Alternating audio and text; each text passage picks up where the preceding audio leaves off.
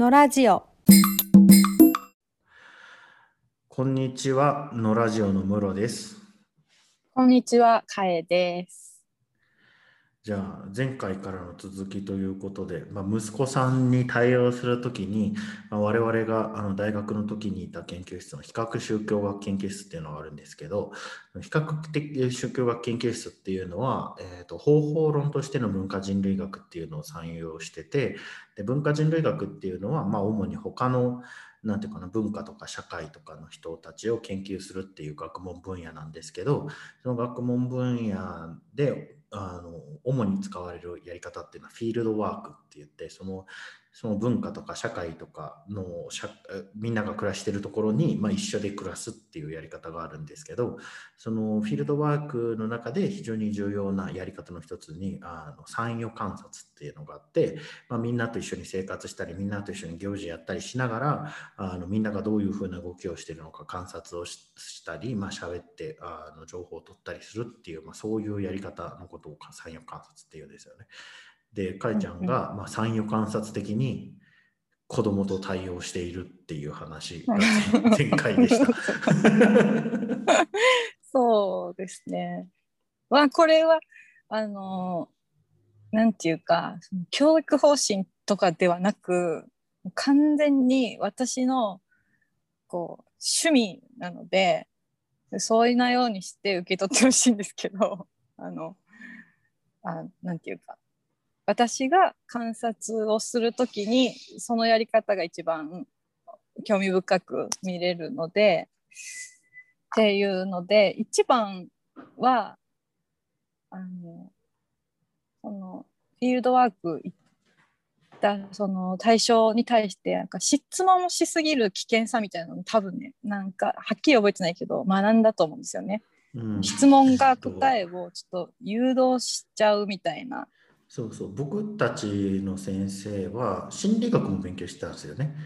うんうん、で心理学の質問法とかの授業も受けてでその時に、えーと、インタビューをする時とかの注意点として、僕たちがいろいろなことをバーって聞きすぎるとうん相手が萎縮しちゃったり相手が僕たちの望むことを答えようと頑張ったりしやすそいうみたそうそうですよね。そうそう、うんそうですね。とだかあうんうん。相手相手の回答っていうのを汚染コンタミしないようになるべく相手の自由発話、ナラティブっていうんですけどその自由発話に任せようっていうやり方ですよね。まあこのこのやり方で、あのフィールドワークとか、まあ、産業観察とかをしようとするとかなり根気がいる作業になるんですけど。そうです。時間はめちゃくちゃかかるけどその分その湧き出てくる何かしらの言葉とか様子にをキャッチできるみたいなうん感じ。で子供もまあ子供とかだったら圧倒的に立場が私の方が上なので親だし大人だしあのやっぱり全然影響されをしてないかっていうとそれは絶対してるけどできるだけ言葉で誘導しないようにした方がその自然に発生してくるものについて観察できそうで面白そうっていうのがあるのでそこはすごく気をつけてるんですよね。だからあの映画とかそのドラえもんの時間の考察についても私からあまりそのえじゃあこれについてはどう思う？とかえこれってこういうこうこうこういうこと？とかを言うと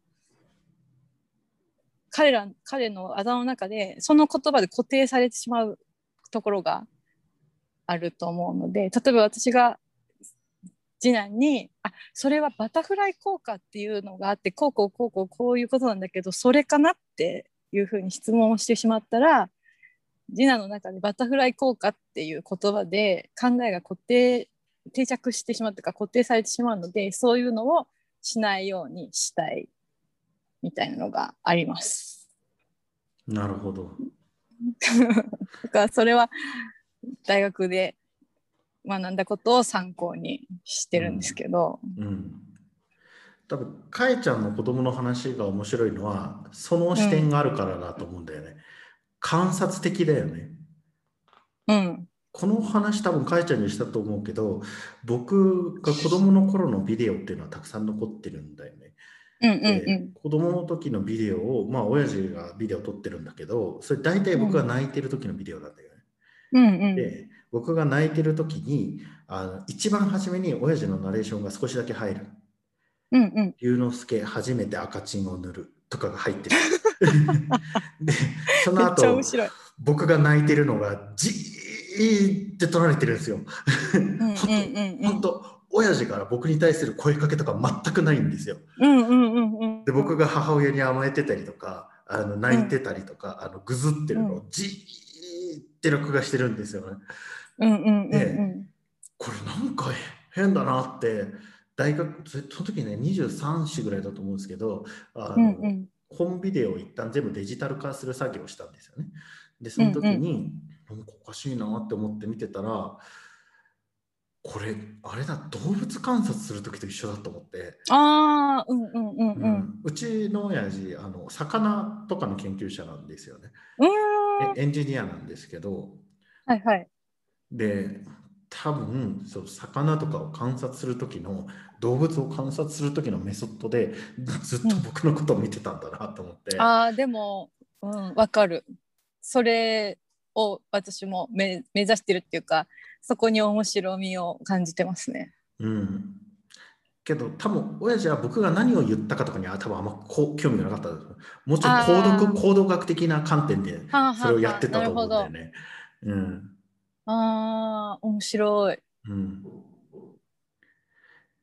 ので、いやうん。だから、あの、まあ、親父が子供の話してるの聞いたことないから、それが面白いのか分かんないけど、まあ、少なくともかえちゃんの子供の話が面白いのは、その子供を産業観察してるっていうのが多分そう、子面白いと供を思うんだよね。産業観察してますね。異文化と見てる。そう。まあ私も子供だったけど、うん主観ね客観的にうんだって発生から知ってますからねあの私の我が子については着床から感じてるので発こん発生から知ってる。はい。あの、こんなことないじゃないですか。うんだっ、てフィールドワークっつっても、うんまあ、期間長くても数年うん。とかだし、うん。まあいろんな研究者がいますけど、まあ、うん。短かったら数ヶ月だしうん。しかもその日中じゃないですか。なかなか寝る時までずっと一緒でうん。食事まできねこう知ることってできないけど私私の子供については発生から日常生活と夜中まで知ってますからねこれはもう産業観察しない手はないっていう感じだね。発想がマッドヒューマニストだね。だからこれちょっと本当にあの私の趣味であってあの、うん教育方針とかは思わないでほしい。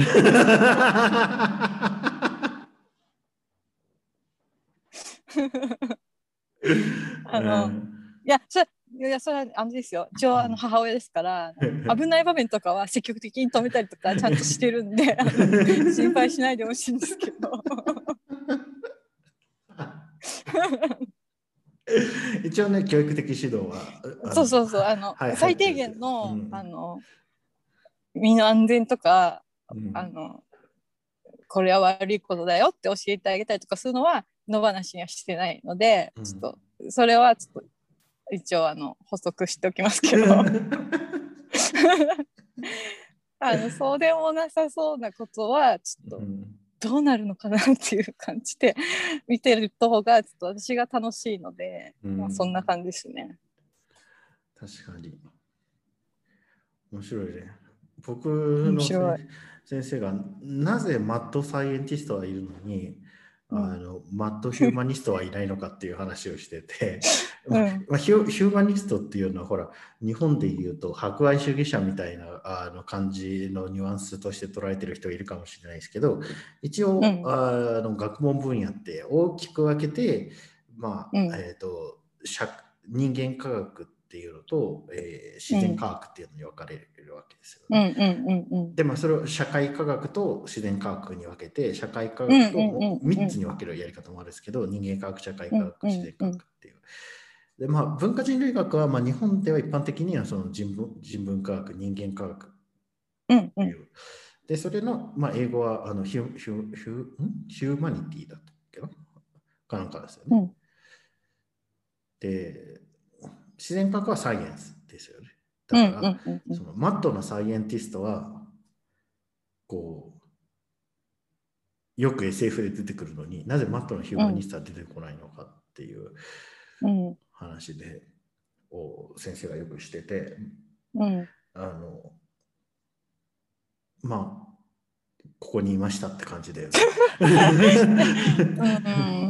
まあその先生も割にマットだったけどうんそうだったと思いますよ。まあその先生を嫉妬したわけですからしょうがないです。まあ、ママットなでも人結構いるなって思うけどいいない認識なのかっていう 話なのか、うん、いや自分もそうだから自分もそうだからかうちの内側の視点だから気づいてないだけだから。ああなるほどなるほど。まあ一応こう親としては最低限の教育的指導はしてるということ。もちろんですよ。そちょっとそこはあのうん。ちょっとちゃんとこれカットしないでくださいね。うん、ああの親としてはちゃんと健康とあの倫理観最低限の倫理観はあのうん。伝えていけるようにとは思ってますよ。とでもまあどちらでもいいようなことはうん。ちょっと見守ってみたいどうなるか。私、うできるだけ大人の影響を与えずにどのような動きをするか知りたいみたいな 感じ。うん、あ面白いですよ。面白いね。うん、で言ってることがすでに面白いもんね。うん賢くて、面白い。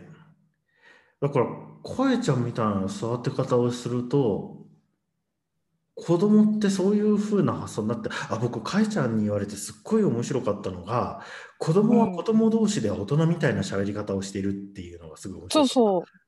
そうそうそうですね。あれ僕の観察僕の視点からは観察できないからさ。あそっか。うん。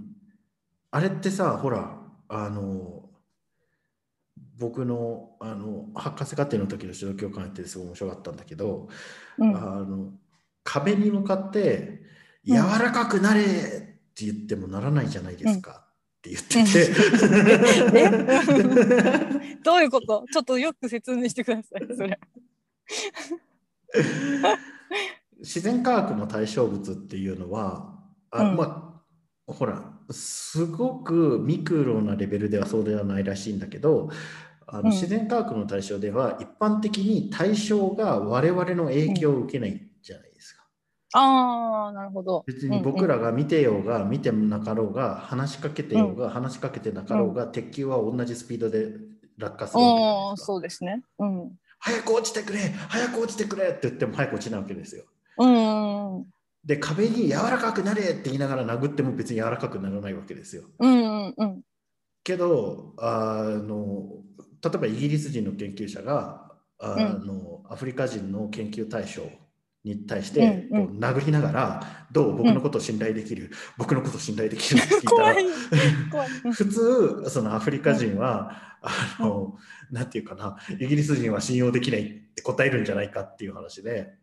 うんうん。有名な話があってそのエヴァンス・プリチャードっていう非常に古典的に有名な人類学者がいるんだけど、うん。その人はあのエチオピアあたりに住んでいるヌアー族っていう牧畜民ヌエル族ヌアー族っていう牧畜民の研究をしたんですよね。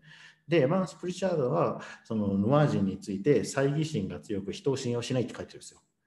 うんうんけどあの、うまあ後々の研究者がいやなんかそんな感じでもねえなみたいな感じになって調べてみたら、うんそう数年前に、あのイギリス軍がノア人と戦争してるんですよね。ああ、うんうんうんうんうんうんうん。そしたら戦争直後にやってきたイギリス人の調査者に猜疑心が強いって当たり前じゃないっていう話になって、あそりゃそうそりゃそうです。本当だ。本当そうですね。だからめちゃくちゃ中立的に観察してるつもりなんだけど本人は。うんうん。うん。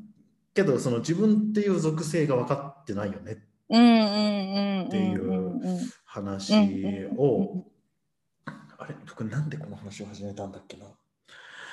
えっ、と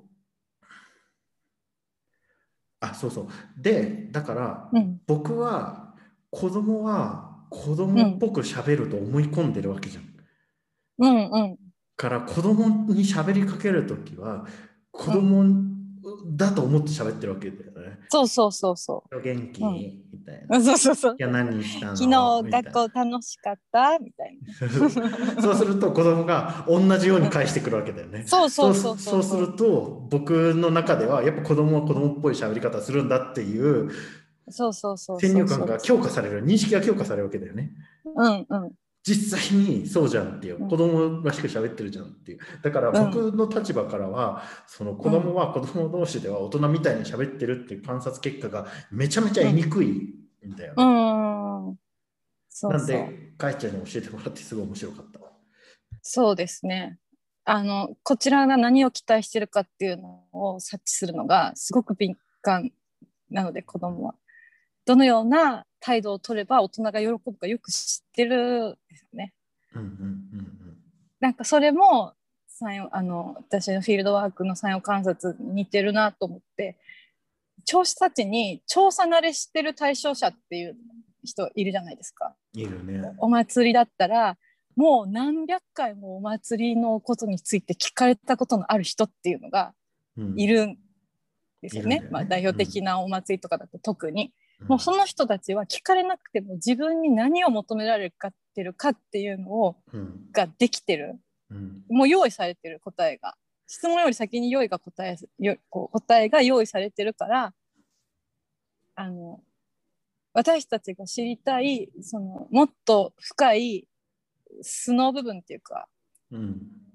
そのもっと心情とかの部分にたどり着きにくくなるだよね。んですよね。客観的に理解しやすい答えを先に用意されるてしまうので、だから僕たちが今はあのすでに結構情報化された社会なので僕たちが村の古老みたいな人たちに話を聞こうとしてそううんうん生の一時情報とかを取りたいなと思ってるんだけど、村の古老みたいな人たちが出してくるのが、市役所が編纂した獅子とかを出してくるそうそうそうそうそうこれ読んでくださいみたいな。ここに全部書いてありますよって。そうそうそうそうそう。これあの日本だけじゃなくて海外の事例でもあのうん前に来た人類学者が書いた本が出てきたりするらしくて、ああ、うんうんうんうん。これ読んでみたいな。でも私たちが行ってみたいのはそこじゃないけど、そうそうそうそう。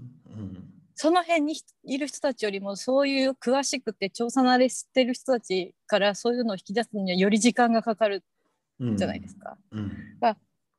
それとその大人に対して求められる態度をする子供っていうのが似てるって思うんですよね。うーん。なるほどね。はいはい分かった。あこうしたら。まあ多分ね思ってもない。もう反射的に、あの大人の可愛いと思うその子供子供らしい。い子供っていうのをパッと出してくる。うんでもち私が見たいのはそれじゃないじゃないですか。あのうちの子もだけどよそのうんうちの子供の友達とかでもあの実態が見たいじゃないですか。うんうん うちによく来る女の子たちがいるんですけどでもねこっちが大人に喋りかけるように喋りかけてると向こうも慣れてきてあのいつもの感じで喋ってくれるんですよね。うんうん大人向けじゃない対応が出てくるのがめっちゃ面白いですね。うんなるほどね。それは面白いね。面白い。それは面白いね。めっちゃ面白いですよ。2回言ってしまった。いや、うーん、いいな。だからやっぱこっち側の対応なんだよね。こっち側を変えないと、うん、大側のそういうナチュラルなというか、オリジナルな反応っていうのは実は出てきてないっていう。だから僕たちが自分の認識を相対化するっていうのは僕たちが思っているよりずっと本当は難しいんだよね。なぜなら、あのだからその例えば文化人類学を学ぶとあのいろいろな価値観に触れることができるっていうような言い方をする人もいるんだけどけど、うん、それはたくさんの文化を知れ知ることによってその差異が分かるとかそういうレベルの話じゃ実はない話なんだよね。うんうん、自分のやり方を変えないと相手が何を考えているかわからないっていう水準が理解にはあるんだよっていう話、うん、そうそうですね。だよね、うんうん、それは僕たちが子供っぽい子供みたいなものが世の中にいるという思い込みが実はすごくなんていうかな。けど思い込んでる僕たちはその思い込んでる行動によってその信念に基づく行動によって世界を再生産してるわけだよね。子供って子供っぽく喋るんだみたいな。子供って甘いものが好き。とか、子供って大人より愚かみたいなそのいろいろな思い込みがあってその思い込みに基づいて行動してるからそっちに合わせてくれるんだよね、子供がね。そうそうそうそうそうそうそう。合わせてもらってるから、僕たちは分かんないんだよね。うんうん、世界が本当は違うことに。で僕たちは僕たちの考えてる僕たちの信じている世界が本当の世界なんだって思い込んだまんま出てこないんだよね、うん、本当はね。そう、うん、みたいなことが、まあ、文化人類学をやると本当は分かるんじゃないのかなっていうことで異文化理解とか、うん、まあ自分の相対化みたいなことが、まあ、もしかしたら言えるのかもしれないよねっていうことかもななって思うんだけどね。うん。そう。私の近所のねあの次男と同級生の女の子と喋る時もちょっとそれを気をつけてて、うん、まあ、自分の子よりよその子の方がよりその子供的な対応をしがちだから、うん、ね、たまにしか会わないし、うん、でもそこに気をつけてあの最なんか学校楽しい？とか聞いちゃいそうだけどで最近何やりたいの？とか、うん、いう話しかけと方をずっとしてると、うん、そん素で返してくれるんですよね。いや私最近さちょっと空手やりたいと思ってるんだよねみたいに 言ってて8歳。8歳なんですけど「うん、えいいじゃんいいじゃん」って、うん、やりなよ。めっちゃかっこいいじゃん女の子で空手とかさ」って言うと「うん強くなりたいんだよね私」って言ってて「うん、ええめっちゃかっこいいじゃん」って「やりなよやりなよ」って言ってたんですよ。うん、そしたらその子が「でもさ何のために強くなるんだろう」って。言ってて、うん、超面白いなと思ってた。うん、けど「えー、空手やりたいんだ」みたいな話しかけ方をしてたら、うん、多分言ってくれないんですよね。うん、なんで強くなりたいんだろうって。うん、あでも何のために強くなるんだろうみたいなことをボソッと言ってくれるのが面白いね。面白い。精進して気をつけます。よりあの、うん、子供との対話を楽しんでください。これを 利用して。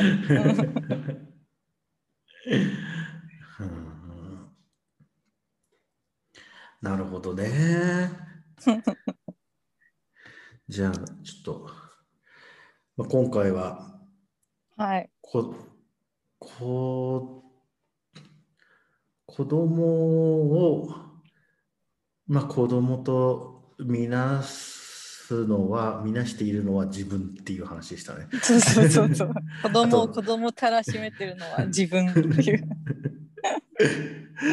まあ、あと、あの、かえちゃんちではちゃんと子供のあのしつけしてますっていう。あそう、あの、野放し状態では一応ないので、そこは足からずということで。はい、いうことで。じゃあ今回は終わりにしましょうかね。はい。はい。それでは、えー、室でした。かえでした。ありがとうございました。